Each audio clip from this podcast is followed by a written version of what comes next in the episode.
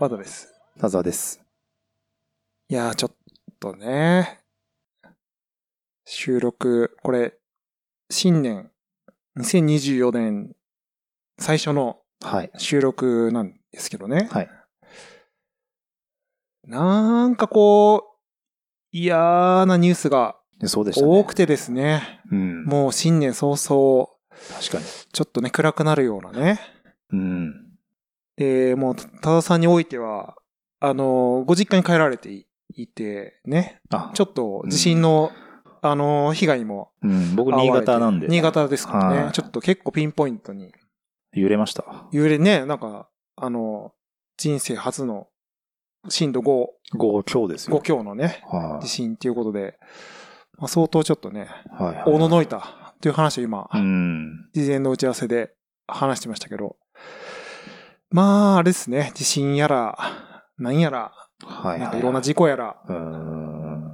そして、ああもう暴れ散らかしている S、荒れ散らかしている SNS を見て、いやね。もうなんとも、こう、絶望感に溢れた幕開けに なっていたわけですけど、はいはいはいはい。まだちょっとね、なるべくそういう情報から離れた方が、こう、幸先というか、年明けて前向きにね、いろいろやっていきたいなっていうところもあって、ちょっとね、新年早々映画を見てきました。ああ、そうなんですね。はい。はいはい。ただ、あの、今日の本題は別に全然映画の話じゃないんですけど、あのーまあ、これ結構評判がいい映画で、もしかしたらどこかで、あの、そういうこう広告をご覧になられてるかもしれないですけど、パーフェクトデイズっていうですね、あの、ビム・ベンダースっていう、こう、いドイツの、まあ、すごい、あの、名監督って言われてる監督、名、もう本当巨匠と言われてる監督ですけども、ビム・ベンダースさんが、日本のキャスティングでですね、まあ、要は日本の映画として、監督はドイツ人なんですけど、うん。撮った映画で、で、あの、主演がこう、役所広司さんですね。で、えっ、と、まあ、いろいろこう、あの、江本時代さんとか、あの、三浦友和さんとか出てるんですけど、で、なんかカンヌ、なんとか映画祭とか、で、なんかちょっとその、あの、役所広司さんとかで賞を取られたりとかしてました。結構、界隈では評判がいい映画で、で、えっ、と、まあ、どういう映画かっていうところは別にそんな話さないんですけど、っていうか、その内容がね、あの、めちゃめちゃこう、ストーリーがなんかあるっていう映画じゃないんですよ。なんか、いわゆるこう、あの、昔で言うですね、小津安二郎っていう映画監督がいましたけど、小津安二郎の映画っていうのもすごいこう、日常の生活をもう、東京の人の暮らしとか、もう昭和の頃の古き良き時代の、あの、そういう生活を、ポートレートのように切り取って描くみたいな、そういうこう、ストイックなね、映画の作り方をされている監督がいらっしゃったんですけど、結構オズ映画に似てるって言われてて、もうなんかその日常をこう切り取ったような映画。なので、こう、ストーリーがこう、ちゃんとあるというよりは、描写としては、こう、役所広司演じるですね、あの中年のとある男性、もう名前とかもそんなこう、映画の中ではも語られないんで、あんまりこう記憶に残ってないですけど、役柄としてはなんかトイレの清掃員みたいな感じで、で、もうその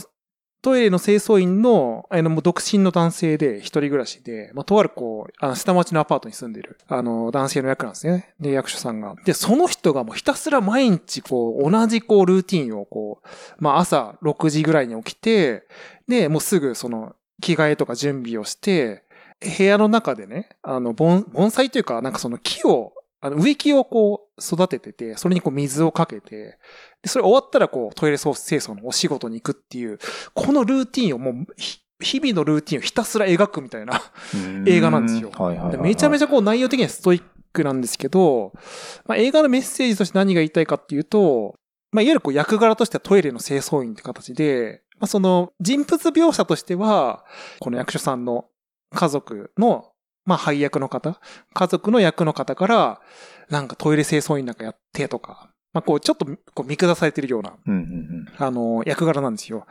ただ、なんか、まあ、それのアンチテーゼとして、なんかもしかしたらそういう社会的に見て、こう、なんて言うんでしょうね。ちょっとなんかこう、ある意味、ネガティブな感じで囚われる職業であったりとか、まあそういうこう、うん生活レベルみたいなものでも、まあいかにこう丁寧にこう、自分の生活にポリシーを持って生活をして、で、それによって、その心の豊か豊かさが生まれるかみたいなのを描写している映画で、だあの、エンタメ映画となると、やっぱりこう、いろいろこう、起承転結があって、うん。まあ、それによってこう話が盛り上がってって、で、大演談を迎えるみたいな。そういうこう、あの見せ方をすると思うんですけど、まあ、そういうのが一切なく、ひたすらこう、切り取って、そういう生活。で、そういう生活のこの美しさみたいなのを描いてる映画で、で、その中でまあちょこちょこ人物描写みたいなのが出てくるんですけど、で、まあ、結構そういうこう、見下してこう、見てくる人もいるんですよ。その、例えばそのトイレの清掃員、ちょっとこれ、あの、僕らも、なんとなくイメージでわかると思うんですけど、なんかちょっとこう、邪険に扱われてるじゃないですか、トイレ清掃の人とかって。うんうんなんかこう、あの、まだですかみたいな感じ。はいはいだからその、ね、街の公衆トイレのその清掃員の方なんの役なんでね。だからそういうこう描写があるんですけど、ただ、その役所広司さんが演じるね、役の方の周りのその、関係する人たち、まあ、家族であったりとか、まあ、例えば、姪っ子のこととかが、が、こう、出てくるんですけど、あの、そういう、シシンプルで質素な生活なんだけど、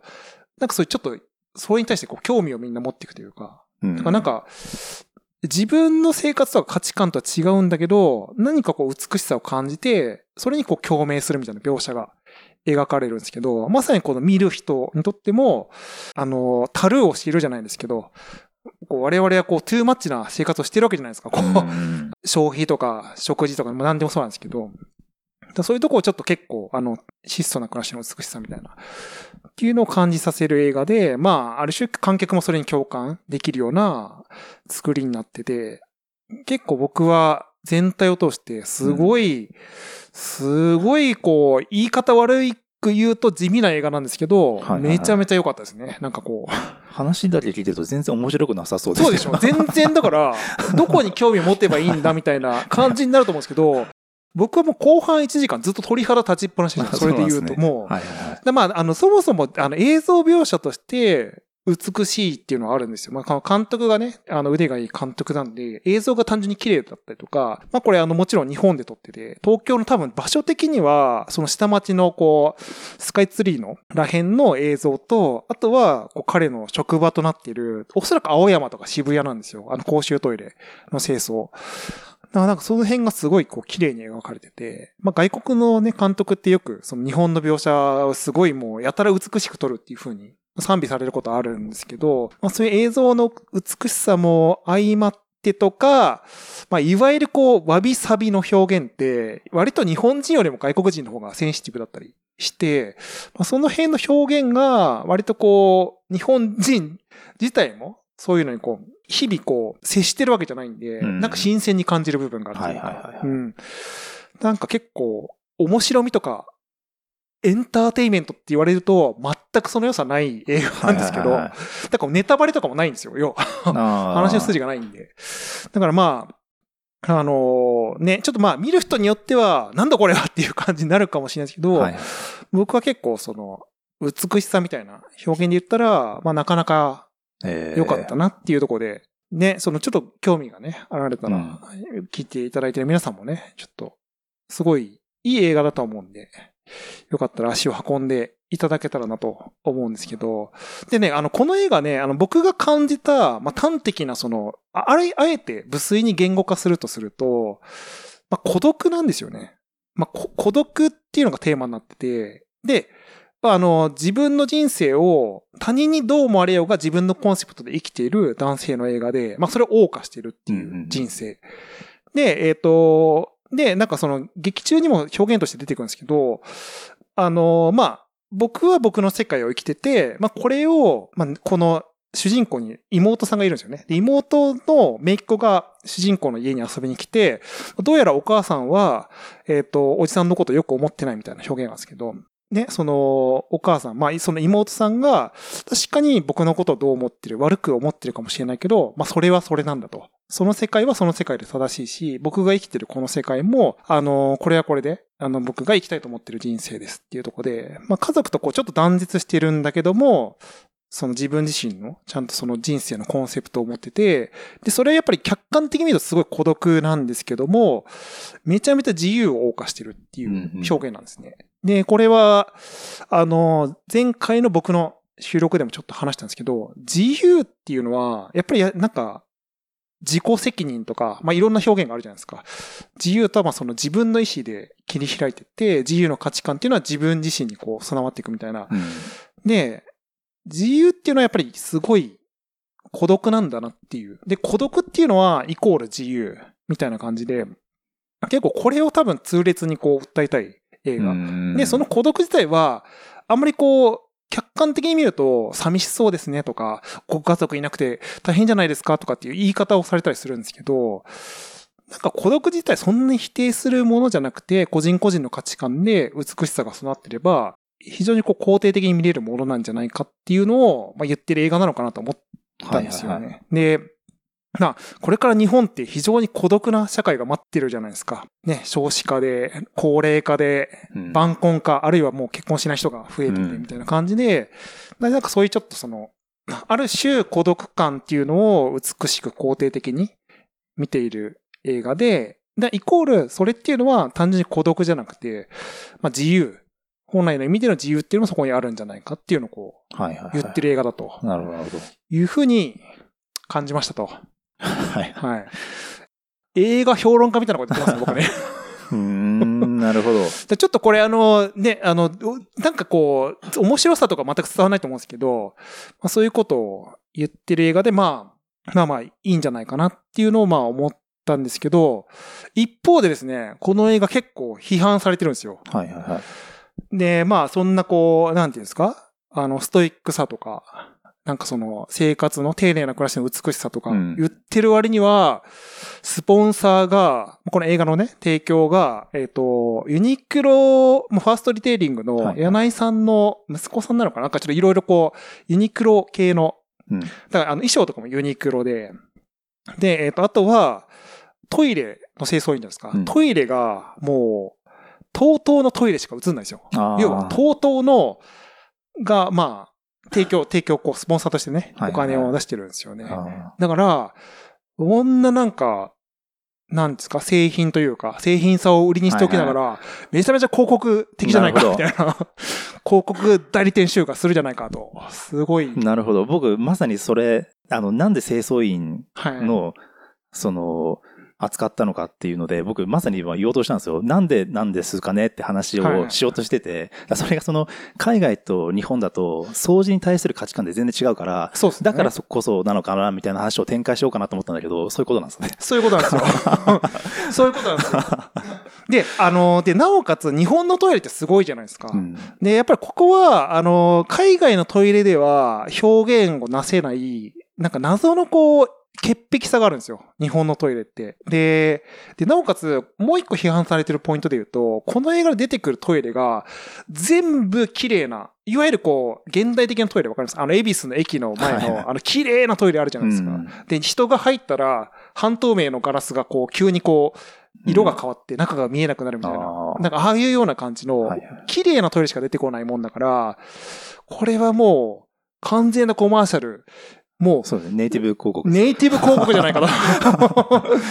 なんか、散々こう、美しさだの、なんだの解いておいて、めちゃめちゃ資本主義的じゃないか、みたいな感じで、評論家からはバッサリ切られたりとか、一歩でするわけなんですけど、だから差し置いてですよ。僕は別にそこは、それでまあいい、いいと思ってて、正直。あの、そんななんか裏側の、なんか事情とか、それは別に、そこのフィルターとして見る必要がない映画だから、まあいいなっていうふうにしか僕は思わなかったんですけど、まあね、こういう側面もあったりするっていうところで、なんかその結局資本主義的な自由で、あの、なんか美しさとか、ま、貧しさを、まあ、結局だからつつましい生活をしてることが美しいと美化してるんじゃないかみたいな、こう意見がこう、はい。舞い上がったりとか、っていう感じで、せっかくこう綺麗な気持ちだった、あの、爽やかなね、気持ちで見た映画を、バッサリ SNS は切ってくると いうことで、まあ大大変不快な気持ちになったっていうね、感じなわけですけど。うん。まあだから、まあこれをね、見ていただくと、どんな感じか、人それぞれね、感じ方は。まあ、それぞれそれ聞いたらもうそういう目でしか見ないですよ。あ、そうそうですよね。僕そうが。いう上質なコマーシャルなのかなっていう。あとね、ダイワハウスとかも入ってましたね。役所コーチってダイワハウスの CM めっちゃ出てるから、ね。もうダイヤハウスの CM しか見え見えてこなくなるみたいな、そういう意見もあるわけですよ。もう台無しだなと思って。ちゃんとしてますね。ちゃんとしてるんですよ。広告としてね。まあ、だまあ、それは見方は人それぞれだし、映画としてはマジでいい映画なんで、まあ、それでね、あの、無粋な、粋じゃないみ形で見れば、綺麗な映画なんでね。なるほど。まあ、ちょっとね、もし、ご興味あったら、見ていただけたらなと思うんですけど、本題じゃないのに16分今話しちゃいました、これもう。どうしよう。もう全然、あの、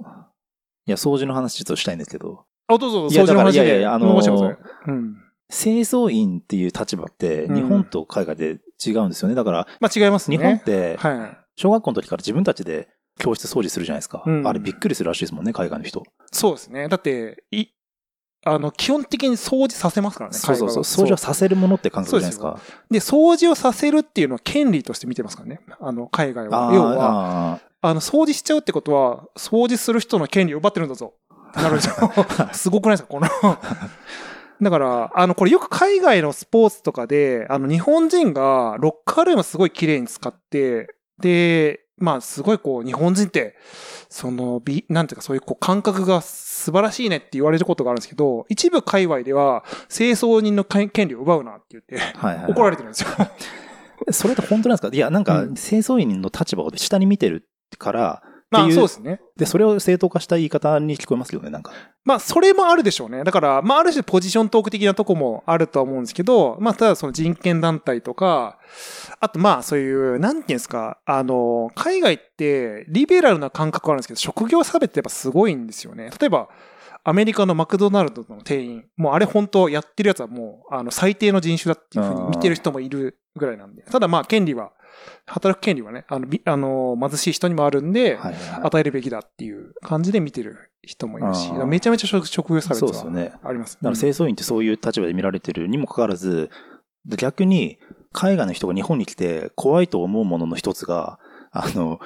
新幹線の清掃のおばちゃんって聞きましたけどね。ああー、はいはいはすごすぎるんですって、あれが。あ要は、一瞬で入って、うんだから特殊部隊に見えるっていう。いや、なんか、それ、なんか確かに聞いたことありますね。なんか、あの、数分の、あれですよね、駅の、そのつなぎのタイムもだから数分ですよね。そうそうそうそうそう。だからその瞬間であんなに綺麗に掃除するっていうね。特殊部隊うんです。特殊部隊でしょ。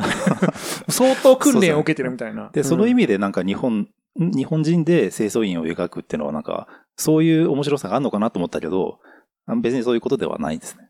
あ、でも、なんか、すあ、ある意味そういう感覚は、あの、描写されてるかもしれないです。うんめちゃめちゃトイレを綺麗に磨くんですよ。はいはいはいそ、の役所さんが。なんかそれは、あの、これよく、だからその、なん経営者の人とかの哲学で、まあ、水回りを徹底的にこう、はいはいはい。あの、やることで、うんなんかこう、運気が上がるみたいな、うんあるじゃないですか。そういうジンクスみたいな。で、まあ、ちょっとそこに精通してるかわかんないですけど、そういう描写がすごいあるんですね。だから、あの、掃除なんてじゃなくて、掃除こそが美学なんだみたいな感じで、めちゃめちゃこう綺麗に磨くみたいな表現があるんですね。これやっぱ日本独特の。感覚というか、うん。まあでもそういう感覚、世界に広がってもらうのは嬉しいことですけどね。そうそうそう、そうね自分で掃除することもね。そうそうそうそうそう。うんやっぱなかなか、そのトイレ清掃を描写してる映画ってやっぱ海外でもそんなにないうんというか、やっぱり、まあ、ある種ちょっとその汚れというか、汚物が関わる、あの、す設定の場所で、もうひこの映画なんてひたすらそこしかほとんど映んないんですからね。だからね。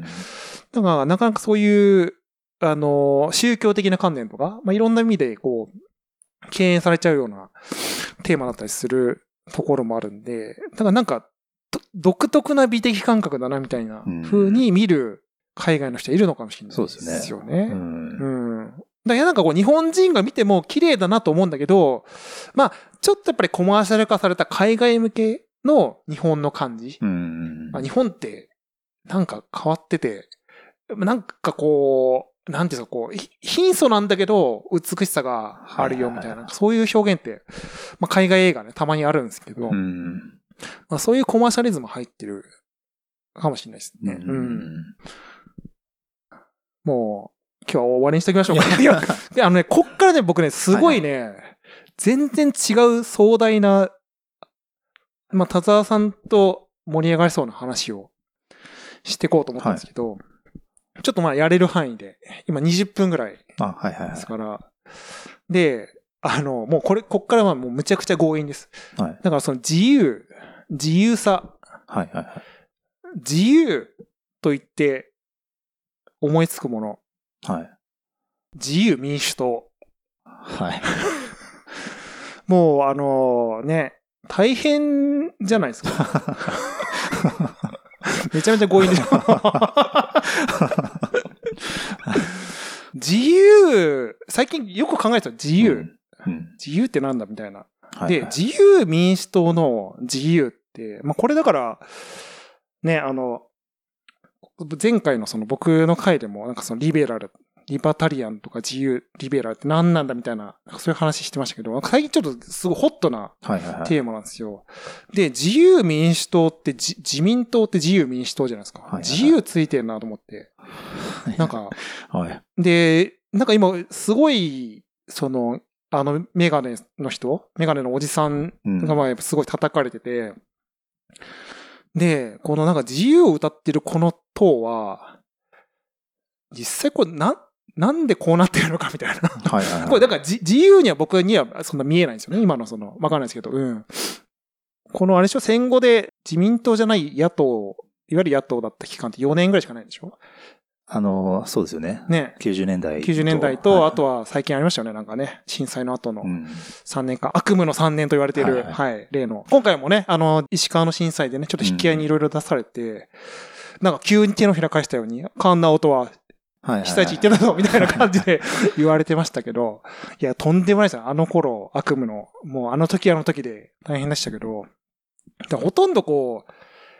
言っちゃうと一党独裁というか、うん。なんか、ほぼほぼこう戦後自民党がね、政権を司ってきた日本ですけど、自民党の歴史って意外と知らないなって思ったんですよ。で、はいはいはいなんかきょいろいろ興味あって、でもなんか僕、年末だからそういうこう、あんまり暗い SNS 見たくなかったんで、いろいろこう古い日本の歴史とか、そういう YouTube 見まくってて、で、まあ、ついでではないんですけど、日本のその戦後のこの自民党っていうのは何だったのかみたいな。で、なぜこうなってるのか、うんみたいなのを、まあいろいろこう調べてみまして、で、ちなみにですが、田沢さんで言うと、はい。自民党の一番印象的な首相って、どなた ああ、歴代どういう意味でってもありますよね。あ、あの、いや、いいですよ。単純に好きです。あの、はいはいはい。この人は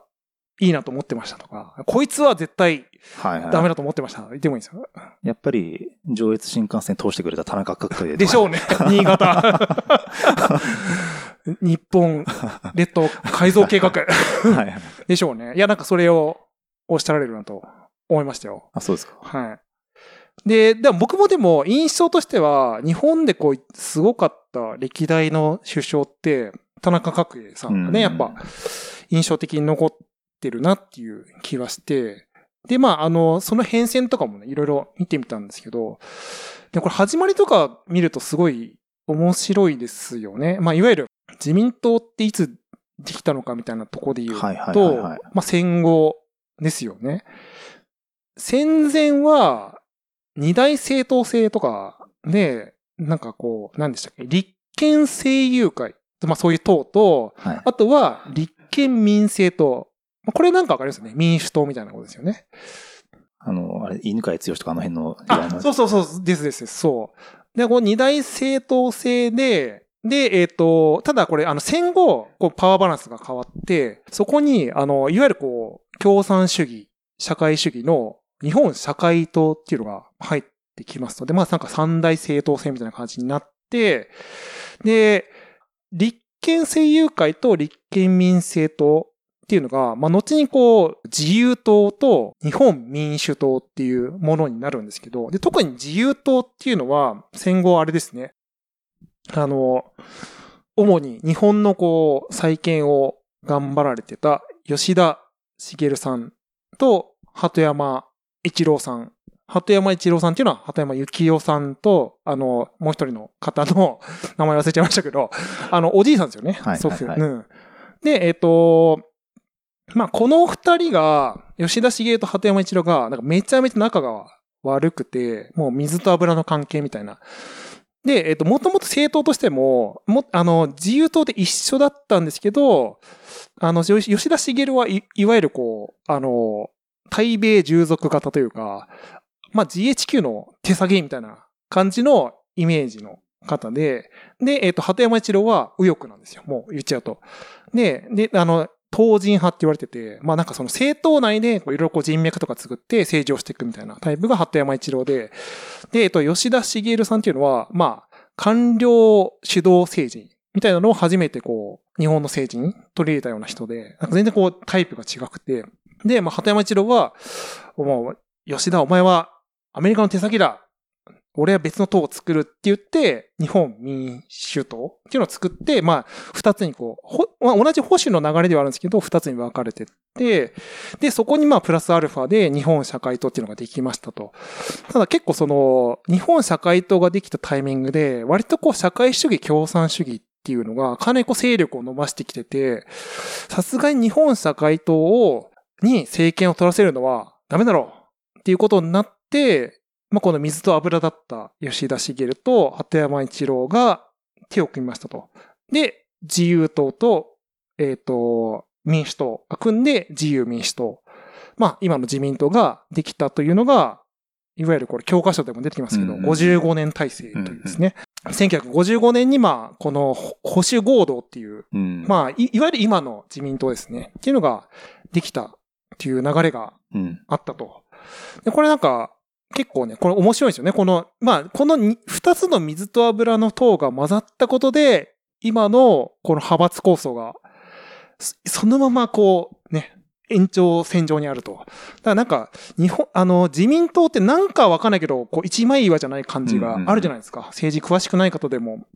結構その印象ってあると思うんですけど、これなんですよね。うんもう全然、全然相ま見えない二つが交わってそうですよね。できちゃったと。うんだから、に自民党イコールこう、一党独裁っていう表現するのってちょっと間違ってる気はするんですよね。そうだっておっしゃる全部入ってるから。全部入ってるんですよ。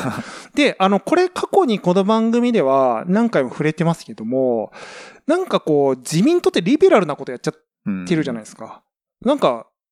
どっちもあるぞみたいな。だなんか割とこう、ね、おっしゃられた通り、一党というよりは、結構ダブスタなとこがあって、なんか割とこう、最後がやりそうなこともやってるじゃないかみたいな。そうそうそうそうっていうのはこれなんですよね。まあ、いわゆるこう、今言った通り、鳩山一郎は割とこう、ガチの、まあ、戦前までは割と結構右翼思想が強くて、もう革命思考が強かったんですけど、まあ、戦後で結構バランス取っていくんですけど、いわゆる、まあ、あの、保守ですよね。保守的な感覚を持っている人で、で、えっ、と、この吉田茂っていうのが、もうどっぷり GHQ なんですよ。うん。まあ、もともとだからアメリカが、えっ、と、太平洋戦争以降、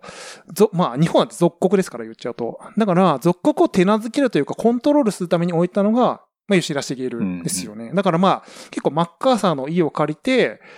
まあ、その、自分のこう、手柄というか成果をうん出していくっていうのが吉田茂の方針で、で、これは、あの、当時のその、アメリカ自体が、えっ、と、民主党と共和党、これちょっとややこしいですけど、まあ、リベラルと保守で、こうた、ね、二大政党制ですけど、だそれを自民党っていう一党に全部詰め込んじゃったのが、この状態なんですよね。だから、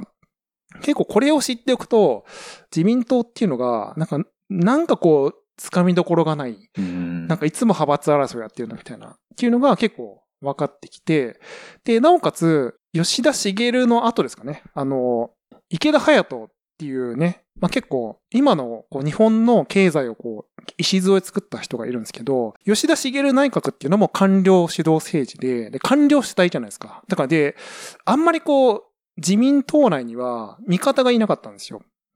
で、それを、あの、官僚、まあ、いわゆるこう、なんですか、その、あの、財務省とか、この頃で言う、あと通産省とか、まあ、そういうこう、なんか東大とかから来たエリートの人たちの、まあ、その、閣僚みたいな人を自分の味方にこう引き込んで、自分のこう勢力を、あとはまあアメリカからのサポートで、みたいな感じで、こう、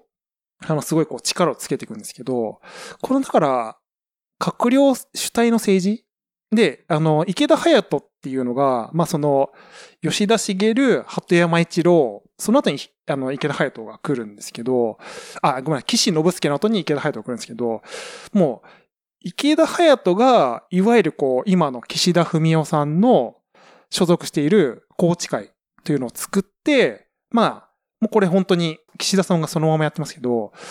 官僚主導でアメリカの方しか見ないっていう、まあ国民の方は見ませんよっていう政治を岸田さんはやってるわけですよね。だからこれの基礎を作ったのはこの吉田茂内閣からの文脈で、ここから全部繋がってる。で、まあ、いろいろこのね、自民党の歴史もね、さっき言った田中角栄さんとか、まあ、あの、またこうね、あの、この後、その、岸信介っていう、まあ、安倍さんのおじいさんですよね。とか、また佐藤栄作っていう、あの、岸信介の弟。で、この人は官僚側なんですけど、でこうなんか、えっ、と、鳩山岸派と吉田派みたいな感じで、派閥が分かれてって、で、そこにまた田中角栄派、まあ、いわゆる形成会って言われている派閥が生まれて、で、もなんかどんどんどんどんこうカオスになっていくみたいな。で、まあ結果的には今はその、なんですかね、田中角栄の時の、まあ金権政治って言われてる、まあまああれですよね、お金、献金とかをもらってなんかどう、どうにかするみたいな流れを結構組んじゃって、こうグダグダなって、で、えっ、と、まあちょっと前だと、あの、安倍さんが首相になられてましたけど、安倍さんはまあ、あの、岸さん直系の政治家というかね、あの、岸信介さんは、あの、要は、もうめちゃめちゃ反米の人で、で、まあ、会見をしたかった、まあ、憲法を変えたかった人なんですよね。で、まあ、あの、吉田茂内閣は、まあ、とにかくアメリカに従属的で、まあ、アメリカのいいようにこうする政治をしたんですけど、だからそれだとこう日本がいいつまで経っても独立できないからって言って、まあ、あの、日米安保とかを改定したりとか、あとはまあその後本当はね、会見もしたかったんだけど、日米安保のちょっと反発を食らって、まあね、人に追い込まれるみたいな感じで、で、結果その安倍さんがそれを引き継ぐんですよね、こう。だから、えっと、ここもね、構造がそのまま、実は、あの、現代までこう、ね、こう引き継がれてて、で、まあ、要するに何を言いたいかっていうと、岸田文雄さんのルーツは、こうなっちゃってるルーツはですね、もう結構その55年体制と言われても、その頃から引き継いでて、で、まあ、言っちゃうとこう、アメリカの属国というか、従属型からは、やっぱりこう離れられてないうん。からこその今のこの現代の政治があるんだなっていうのを、もうこう、正月、いろんな動画を見ながら、いや、大変勉強になるなと思って。はいはいはいうんいや、でも、なんかね、いや、ちょうど昨日、一昨日ぐらいはいの水曜日のダウンタウンで、あの、ビートルズがうん日本に来た時の熱狂うん。の扱ってたんですけど、やはい。っぱ戦後、日本人はアメリカにとかイギリスとかに対して熱狂してたわけじゃないですか。熱狂してましたね。うん。すすごいくないですか？いや、だからそうなんですよ。いや、でもなんか、だって、もともとだってアメリカ敵だったわけで、そうそうそう結果的にそのね、占領下に置かれ、まあのっていうことの中で、なんかまさかの大ファンになっちゃうっていうそうそうそう。すごいね。でも僕それで結局、日本の発展って、それによってもたらされてる部分もあるし、そう、だからこれ。いいと思うんですけど、なんか難しいなと思って。難しいんですよね。だから、こういわゆる結構過激な保守の考え方で言うと、なんかやっぱり、なんかでもそれって、要はその池田隼人の時代に、えっ、と、まあ、高度経済成長期みたいなのがあって、でもなんかそっから結構お花畑になってくるじゃないですか。なんかこう、日本、本来は日本は自立しなきゃいけなかったんだけど、なんかもう、あの、いわゆるこう社会保障制度も手厚くなったし、なんかもう生活保障されてるし、これでいいんじゃん。日本イケイケじゃんみたいな空気になって、で結局なんかその流れで、あの、その独立っていう道を、本来の意味での自立みたいなのを、こうちょっとまあ、あの、国民が目を向けなくなっちゃったみたいなところもあるんで、結構その保守、いわゆる保守の人からすると、ま、まあ、難しい見方になるみたいなのはね、うんちょっと聞いたんですけど、うんただ、おっしゃられる通り、その経済成長あって、で、そのやっぱ、あの、な、なんでそれ経済成長したかっていうのも、結構やっぱりアメリカの意思はあったらしいんですよね。まあ、要はその、あの、わざわざアメリカが、そんな、なんか、日本、日本上げで経済成長をさせるわけじゃないんですよ。まあ、なぜ経済成長させたかっていうと、まあ、当時その、あれですよね。まあ、55年大戦の時は、あの、アメリカとロシアっていうのは連合国の関係で、まあ、結構蜜月だったんですよね。で、それからなんか60年代以降、米ソ冷戦が始まって、で、ソ連の共産主義が台頭すごいしてきて、で、日本もちょっと危ない時期があったんですよね。いや、要はその、せ戦後結構貧困がひどかったから、貧困がお激しい時って共産化するじゃないですか。あの、国民の権利守れみたいな。うん。うん。社会保障どうにかしろみたいな感じで、だそういう声が熱くなっちゃって、で、その、共産化を防ぐ一番のこう、手立てっていうのが、まあ、国民にご飯を食べさせるというか、経済発展なんですよ。だからそれを、まあ、アメリカもちょうどこう、70年代ってすごいこう、経済がこう、実体経済が良くなっていくんで、で、その流れで日本も経済成長させれば共産が防げるんじゃないかと。ここでまあソビエトの方に日本が行っちゃったら、これはダメだから、だから一緒にこう経済成長させて、そこでまあほだすじゃないですけど、そういうなあの政策を取ってたみたいなのを聞いて、あ、これなるほどなと。ううんん。なだから、いわゆる保守の人からすると、そこも自体もアメリカのこうシナリオだったみたいな、いうふうな見方はあるというふうにはこう聞きましたね。まだからすごい、すごいこ、う裏のこう、そういうね、構造があって成り立ってるんだな、みたいなのは。ただ、その経済成長があったから、やっぱり社会保障が良くなったっていうのはあるんですよ。なんか、だってこんな、日本なんて、こうみんな国民なんとか保険入ってるじゃないですか、社会保険とか。これ日本ぐらいですからね、こんなあるのね。で、まあ、いわゆるこう資本主義のアメリカで言うと、こんな全然保険制度なんて全然なくて、まあ、日本だと国民皆保険って言って、もうほぼほぼの人が保険を受けて病院とかも行けるわけですけど、だこれをこうできたのは、やっぱり、あの、田中角栄もそうですけど、経済発展があって富の再分配とか、で、ちゃんとこう資本主義を修正していく、修修正資本主義っていうんですかね。うんっていうのを取り入れたから、この状態が生まれてるんで、結果的にはすごいいい部分もね、あったんですけど、ただ揺り戻しとして、今アメリカも経済悪くなっちゃって、中国めちゃめちゃ台頭してきました。日本ももうひよってます。っていう状況で、吉田茂路線に戻っちゃってるっていう、うんまあこの不幸さというか、はいはいはいうんはい。だから先祖返りしちゃったっていう感じうんっていうのを、なんかこう自民党の歴史を見ると、なかなかこう感慨深いなというか、まあ単純に僕らが政権批判でね、こう、なんかあいつらは自分たちのことしか見てないんじゃないかみたいはい。な感じで捉えちゃうとそうなんですけど、歴史をこう見ると、まあいろいろこう変えようとしてきた人もだし、でね、まあ今安倍さんのこと悪く言われちゃってますけど、まあ安倍さんはだからなんで会見したかったかっていうと、まあおじいさんの意思を受け継いでるっていうのもあるんですけど、本来やっぱ日本をちゃんと自立してやっていかなきゃいけないよっていうのを、うん。まあ率先してやりたかった人そうんですすよね。ね。うん。なんかでも、でも冷静に考えて、こう、一人としてって考えても、やっぱ僕はそうだと思うんで、安倍さんのその会見の話とかも、うんいや、それはそうだと思うんです。だっていうのは、だって、アメリカ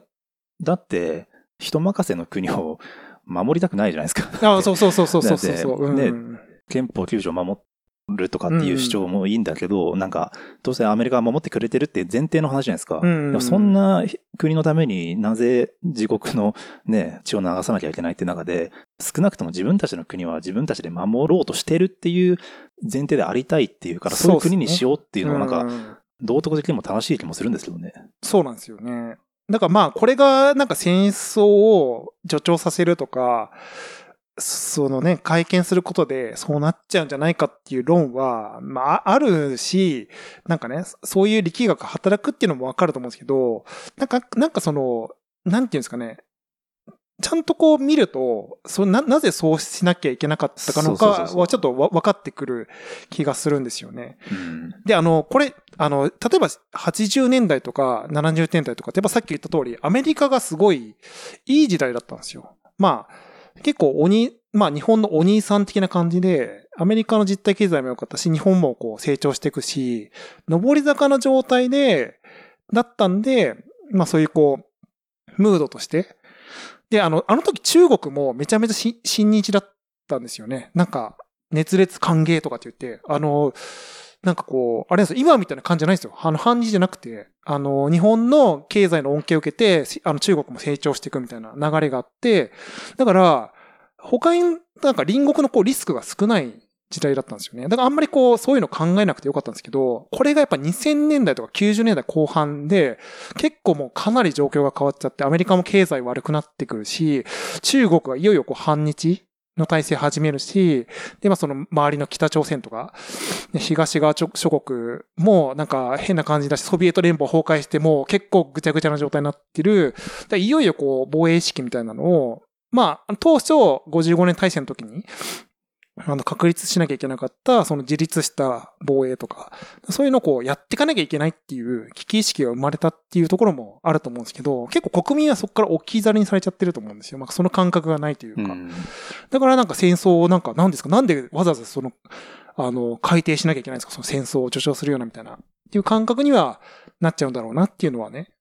だからこれねやっぱ結構教育とかメディアとかの。問題があると思うんですよ。うん完全にそうですね。うん。本当に。そう。だからこれは、あの、これね、だからこういうこと言うと、やっぱりその、あの、ある種、捉え方によってこう陰謀論みたいな捉え方もされるし、なんかそういうこう、軍国主義みたいな、正当化するのかみたいな、ま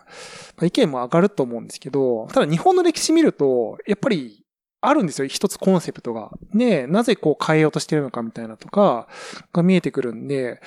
まあ、その辺の背景をやっぱり、こう、知っていかないと、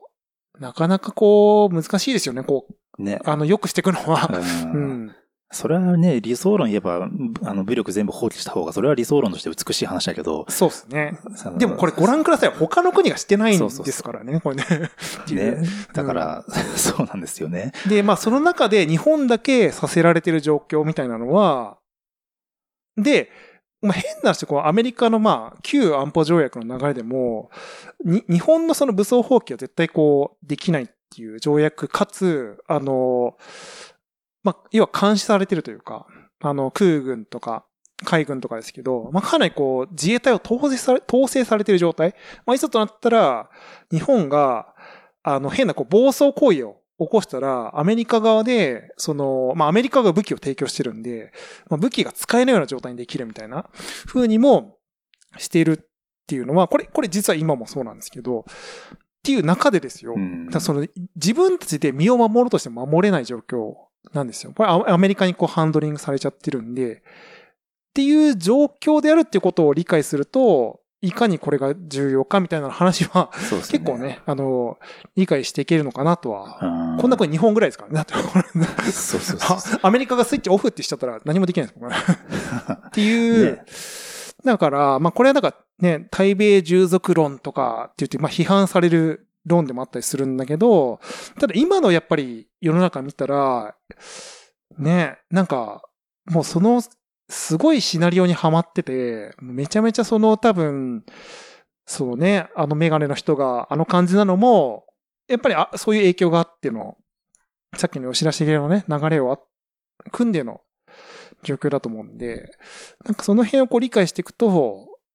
なんかこそうですねう、。ね、あの健全な意味でのナショナリズムみたいな。あ、そうそう。だから、ちゃん、しっかり戦争を防ぐためには、それ知ってなきゃいけなくて、知らないと僕戦争を起こすと思うんですよ。そうそうそうっていうか僕ね、うん逆にさっき、ボタさん暴走って言ったら暴走を起こすのって、今のメディアとかだと思うんですよね。そうですね。戦争に向かわせる。うん、うん要は、僕の認識だと、その自民党で、んとかのみんみんなにその、左翼に批判されてる人たち、日本を軍国主義にしようとしてるって思われてる人たちの方が、ちゃんと分かってるから、戦争に向かわせないと僕思ってるんですよ。うん僕の認識だと戦争を起こさせないためにいろいろやってるっていう認識だから。だけど、いや、だって、僕、安倍さんの暗殺はいのやつとかでも、もうあれってもうなんか、国がマスコミ全体でテロを肯定してる状況だったじゃないですか。そうですね。未だにそうじゃないですかで、しかも国民もなんとなく、なんかそうだそうだって感じで。なんか煽られてるし、うん。だからその知らないうち、自分では自覚ないうちに、人を殺すことを正当化してるって状態になっちゃうんですよね、知らないと。そうですね。だからしっかり理解をしていかないと。なん、か間違った方向に行くから、そうそうそうそうそう。と思いますけどね。で、あの、こうなんでこう暴力が肯定される状況が生まれるかっていうと、これはだからそのね、えっ、と、さっきの岸信介の時の話をあえてですよ。まあ、安倍さんのおじいさんの時の話をすればですよ。ね、なんかその、ね、おじおじいさんも同じようなことをしようとしたわけじゃないですか。安保、改定とか、会見とか。で、で、あの時は日本がまずかし貧しかったから、そんなこと許せるわけないだろうって言って安保闘争、いわゆる学生運動が起きて、めちゃめちゃ暴力が生まれたんですよね。で、要は、そういうこう、共産革命みたいな、共産、いわゆる共産的な感覚って、それ今もまさに起きてますけど、うんなんか国民が虐げられてるっていう、で、すごい貧しい暮らしを強いられてるっていう状況から生まれるんですよね。で、こっから、おっしゃられる通りどう向かうかというと、メディアが操作したりして、で、これ暴力を肯定し始めるんですよ。だからなんか、なんとか運動とか革命だとかつって。で、右翼とか、ほいわゆる右翼とかも暴れ始めるとかあるし、だから、そそのやっぱ怖さを歴史をこう見て知った方がいいうんと思いますと。で、これアメリカがもう先行してこうなってるのを、やっぱりちゃんと知った方がいいと思うんですよ。アメリカはもうこれね、よく保守界隈の人は多分共通言語でおっしゃってると思うんですけど、かなり共産化してますからね。で、この裏で糸を引いてるのは、なんかすごいまあ陰謀論的な話になっちゃうんですけど、いわゆるこうね、国際金融資本というか、裏側でこう、操ってるね、何か、そういう力があったりとか、そういう話もありますんで、ちょっとね、これ本当は、あの、ユダヤとかの話をしたかったんですけど、はい。ちょっとまた別立てでね、これは 話そうかなと思うんですけど、で、だからアメリカだからそういう感じで、グローバリズムみたいなのがすごいこう、もうメインストリームになっちゃってて、で、そのさっきのその、なんていうんですか、あの、黒人の権利を守るためだったら、すごいデモをやって、もう、あの、ホワイトハウス、ひ野球打ちじゃーつって、火炎瓶投げてみたいなのが肯定されてきちゃって、で、そういうことの権利が守られちゃってたりするんで、うんこれ日本で起きたら大変ですよ、本当に。だから、結局そういうこう、いわゆる、今歪んだ形のリベラリズムを肯定しちゃうと、暴力の肯定とか革命の肯定につながっうんてっちゃうんですよね。だからやっぱそれをやっぱね、あの結構今、瀬戸際というか、かなりこう、あの、社会がギスギスしてる感じがあるんで、いや、そうですよ。ちょっとね、あの怖いなと思ってますよ、本当うん自分自身が暴力を肯定してるってことに気づかない状態が起こるから。そうそうそうそうそうそう、そうなんですよ。で、なんかそれがいわゆる、あの、なぜかっていうと正義感なんですよね。だから、あの、結局は戦争反対って言ってる人も、もちろんその会見ダメって言ってる人も、多分なんですけど、いい人たちなんですよ。ああそうそうそうそう。すごいいい人たちで、めちゃめちゃ正義感に溢れてて、で、平和をこう、愛してる人たちであることは僕間違いないと思うんですよ。うんうんうんただ、これが、その正当化につながって、あの、平和を守るための、に戦わなきゃいけないと。そうなっていくと革命になっていくわけなんですよ。だから、そういうこう、いい、いい人たちが、まあ、ある意味そういうこう革命の道具としてプロパガンダで利用されちゃうっていうことそうそうはあるわけで。だから、この話も前も話した気がしたけど、うんみんないい人だから、本当に。そう、基本的にはね。みんもうみんな人間いい人で、そうそうそう。それのその方向性が何かの表紙で間違うっていうそうそうだけだから。そうそう、うんだから、歴史を勉強しなきゃいけないって話ですよね。そうなんですよ。これはね、だからまあ、あのね、この、なかなか、その政治とか、こういう話で興味持ちづらいじゃないですか、難しいし。あの、なんか、そもそも政治家うさんくさいみたいな前提もあったりするんで、なかなかちょっとね、こう、あの、コンテンツとしてね。で、な、しかもな、何の情報が正しいかって結構難しいから、その見るメディアによってはいろいろ偏ったものはあるし、まあ僕自身も全然偏ってないとは言えないし、なんならもともと左翼だし、みたいな感じで、めちゃめちゃ今星の話してますけど、だからなんか、あの、それはね、そういうこう、いいんですよ、別に。ただ、その、ある程度その自分の感覚で歴史を知っていくと、まあこういう自民党の、なんか元々のこう何をしようとしてた、そのグループで、で、本当はどうしたかったのか、みたいなのが見えてくると、おそらく多分、せなんか、いわゆる選挙とかに行く感覚とか、あの、いろいろ変わっていくと思うんですよね。で、結局、そのね、今の民主政治、みいわゆる民主主義ですから、結局だってあのメガネの人だって僕らが選んでるようなもんなわけですよ。でも、それをぶたれてね、文句だけ言っててはやっぱ変わらなくて、なんかこう、しちゃんとこう理解した上で、どうしていくべきなのかみたいなのは、ある程度こう、国民自身がこう自立して考えられるようなね、ね感じになっていくべきなんでしょうね。まあ日本は世界の中でもその完全な民主主義っていうふうに言われてる中にいるから、上位、うんそうですね上位に入ってるから、ねだから民主主義で変えられる国の状態にはなってるわけだから、うん。それはちゃんとね、やんないと。そうなん国民がねですよね。うんだからね、結構その、あの、今年はあれなんですよ。めちゃめちゃ選挙が世界的にすごい行われる今年は世界変わるかもしれないですね。そうなんですよ。だから今年結構やばい、いろいろ、いろんなとこでやばいって言われてて、うんで、大きいところで言うとアメリカのね、選挙もう少しでありますから、アメリカこれ、大変ですよ、また。政権、うん。ね、もしトランプとかなったら、めちゃめちゃ今の自民党混乱しますからね、もう。混迷を極めると思うんですよ、もう。だからトランプさんを操れるのは安倍さんだけだ安倍さんだけだった そうなんですよ。で、そうなんですよ。あの、これだから、このちょっとね、この話もね、また、ちょっとね、次回以降したいんですけど、そのトランプとか、まあ、いわゆる、あの、あちら側の共和党も一枚岩じゃない、一枚岩じゃないんですよね。で、民主党、まあ民主党もいろいろこう、裏で、こう、いろいろあるんですけど、だから、結構ね、派閥があって、で、安倍さんはまあ確かにトランプと通過というかね、まあ、ちょっとステディな関係ではあったんで、いろいろできたんですけど、今の宏池会は完全に民主党寄りのグループですからね。そうなった時にどうなるかっていう。そこ今すごいあの、保守界隈はざわざわしてますよ 本当どうすんのかって。あの中国が、うんまあ今脅威っていうのもみんな知ってるけど、トランプさんってその知ら、あんまり疎いからうん知らなかったらしいんですよ。あなるほどね。中国の脅威を。うんそれは安倍さんが教えて、え、そうなのってなってうん動いたって言いますよ。あ、なるほど、確かにね。うんあのーあ、そうっすね。その、い、そうかもしれない。なんか確かにそう、中、新、そうですよね。その辺のこう情勢、あの、結構だからそのトランプさんとかは、ロシアとか、あの辺のこう、とこは、あの強かったと思うんですけど、確かに中国のね。そうそうそう。まあ、トランプさん自身は、まあ、もっと言うとアメリカしか興あ味ない。まあ、外交にはそんなにっていうね。モンロー主義っていうんですかまあ、その、うん日本アメリカのことしかっていうことだから。まあ結構、その、なんていうんですか、そのさっき言った、岸信介とか、鳩山一郎じゃないですけど、ナショナリストなわけですよね。うん。だからまあ、私国内の方を向いてるから、あんまりこう、外部の、外圧みたいなとこは意識してない、うん。みたいなとこは、あるのかもしれないですけど、ね、これ結構だから、で、日本もね、当然だから今こういう状況なんで、この後選挙どうなっていくかっていうのもありますし、ただ、これ言った通り、安倍さんは結構そこで言うと、かなりこう、日本、あの、だから、安倍さんって2回こうやってるじゃないですか、首相。で、なんか、第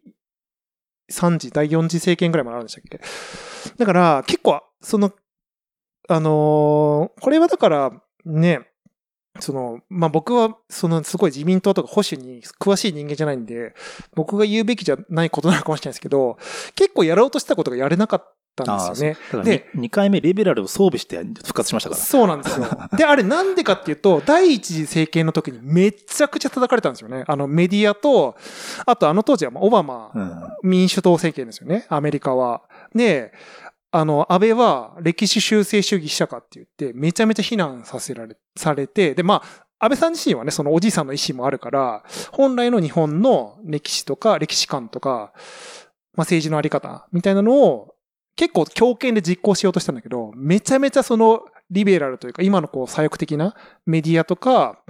アメリカの民主党に、まあ非難されちゃって、で、体調を崩しちゃって、1回目、ね、こう辞任に追い込まれて、で、その後悪夢の民主党政権が 始まって、で、で、で、まあ、あの3年は3年で終わってよかったじゃないですか。うんで、その後すぐ安倍さんがね、まあ、こんな悪夢の民主党政権終わってくれるんだったら、もう安倍さんやってくれみたいな感じで、戻ってきて、で、その時、だいぶこう安倍さん気使ってね、もういろいろこう、ちょっとやりすぎちゃってるところを抑えつつ、関係、まあ、あの、閣僚とかからも批判が、その一次政権の時は強かったんで、そこもちゃんとバランス取ってこうって感じで、結構柔和な視線を、路線を取ってて、でもそれが結構中途半端だみたいな言われ方を逆にされてたりする。まあ、アベノミクスはめっちゃリベラルな政策ですから。そうですね。うんそうそうそうそう。で、本当は多分安倍さんの意思としては2回で終わるつもりはなかったんじゃないかっていうふうにも言われてて、いや、三なんか3回目のうん。歴代初ですよ。日本の首相で言ったら。まあ、や、3回目のこう、あの、政権をこう持つみたいな。です。あの、ようやく3回目で安倍さんが本来やりたかったことはできたんじゃないかみたいな。まあ、日本の独独立路線というか、本来の意味での自自立路線をね、こう、成就することができたんじゃないかっていう流れで、お亡くなりになられてしまったんで、あんな形で。ね、こう、ね。だこれはいろいろ感じますよね。これそう考えるとね。ねかだからうん僕あの、韓国のね、知り合いがいるんですけど、うん。まあ、韓国の人ってほら、あの、まあ、あの、その日本の象徴である安倍さんのことをよく思ってない人っているわけですよ。まあいましたよね。それなぜかと言ったら、日本にとって都合のいい政策をしてるかららしいんですよ。まあまあ、そうでしょうね。うん。だからなのに、なんで日本の人が安倍さんを嫌いな人、あの、叩くのかって言ってましたけどね。ねえ。でも、それは、やっぱり、その、いわゆる、その、まあ、安倍さんは言っちゃうと、こう、ね、よりで言うとナショナリストだと思うんで、うんいや、グローバル勢力の考え方なんですよ。グローバリストっていう考え方が、そもそもそういうこう、に日本っていう閉ざした環境で日本だけ良くなっていくっていうのを許さないから。でそれはメディアがグローバリズムで占拠されてるんで、そうなるっていうことなんですか。で、それに洗脳されてる国民がいるっていう、まあ構図でしかないのかなとは思いますけどね。だからやっぱり、そういう中では、ちょっとその会見とかっていう話になると、軍国主義者がななるうんわけじゃないですか。うんだからこの風潮がまさにその作られてる雰囲気ですね。それもう反射的になっちゃってるから。なねなんでそれがどうなって軍国主義になるのか僕未だにわかんないですけどね。そうそうそうそうそう。で、結局僕ら攻められたら抵抗しなきゃいけないんですよ。だって、どっかにね。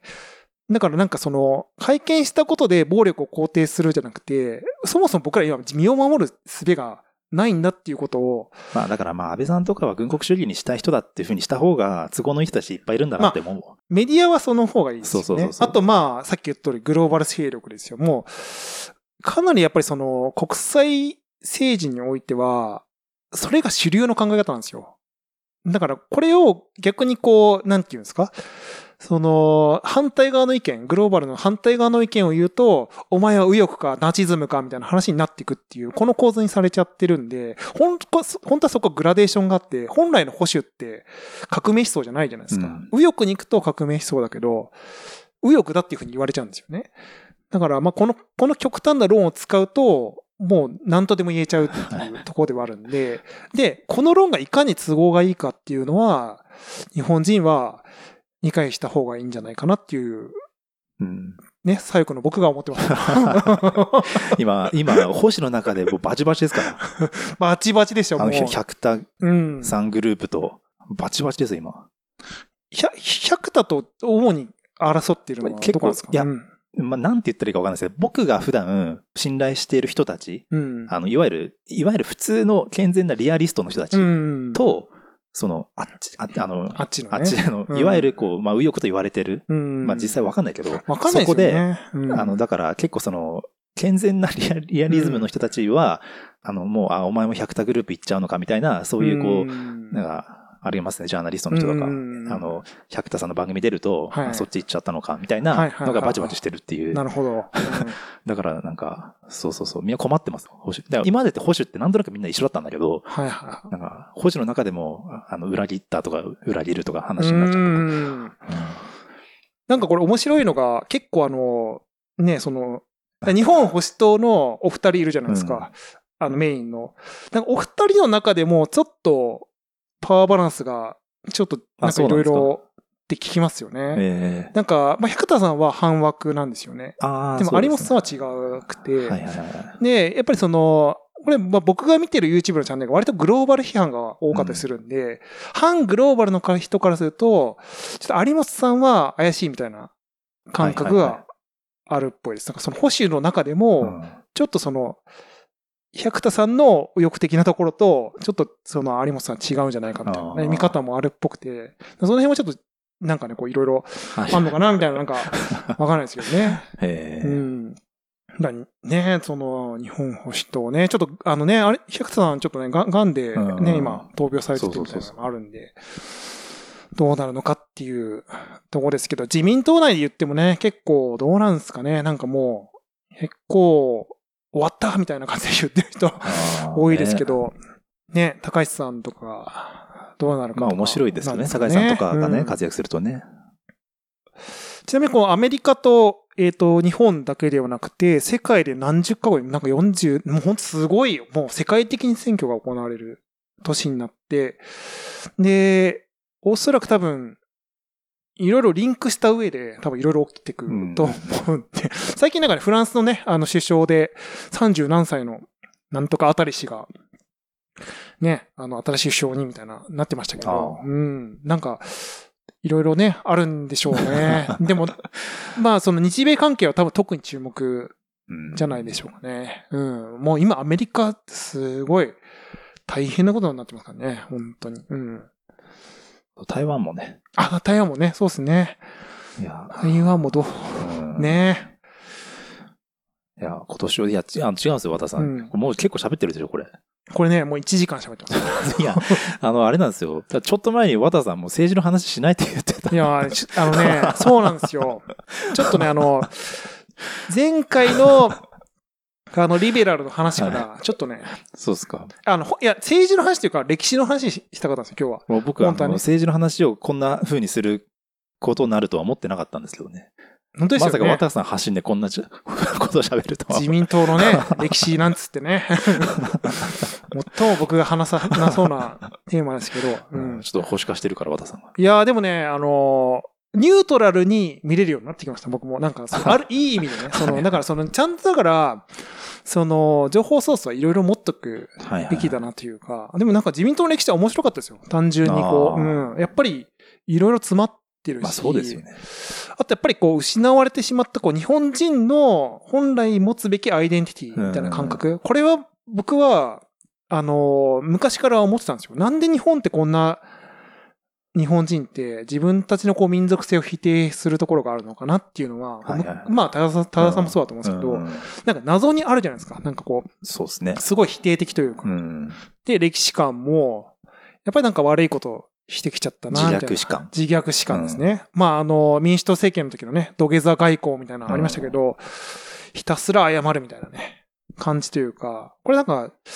ある意味、個人個人の自己肯定感にもつながってるんじゃないかな、みたいなのを最近すごい思うんですよね。だからさっきのあの、これすごい、あの、無理やりこじつけたパーフェクトデイズも、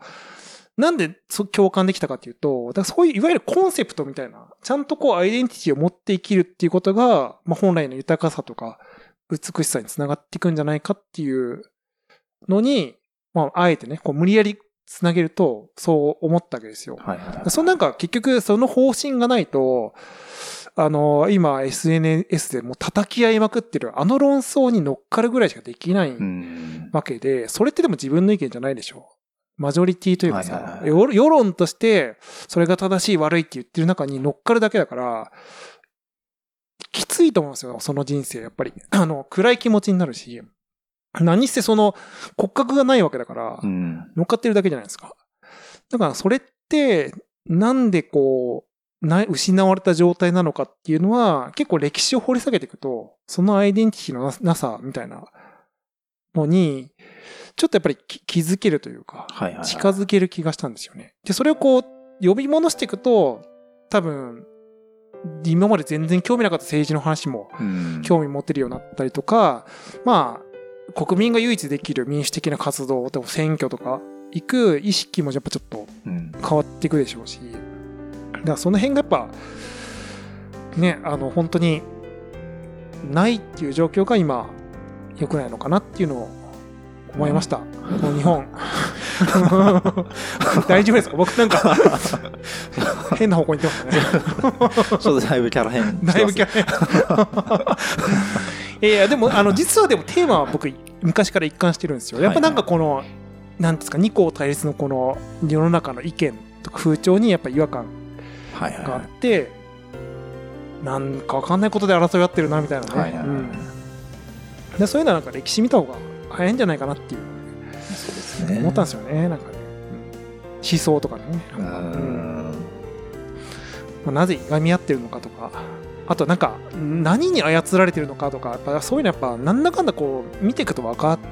るんですようね。うんん。まあ、だからね、ちょっとね、今日だからね、ぼ本当はもっと僕っぽいユダヤ、ユダヤの話したかった。そりゃ。自民党のやっぱ裏側にはね、そういうのもありますから、ちょっと本当はそっちの話したかったんですけど、これはまたはいちょっと、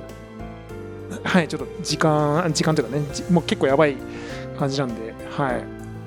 ちょっと、またはい。いつ、いつかの機会には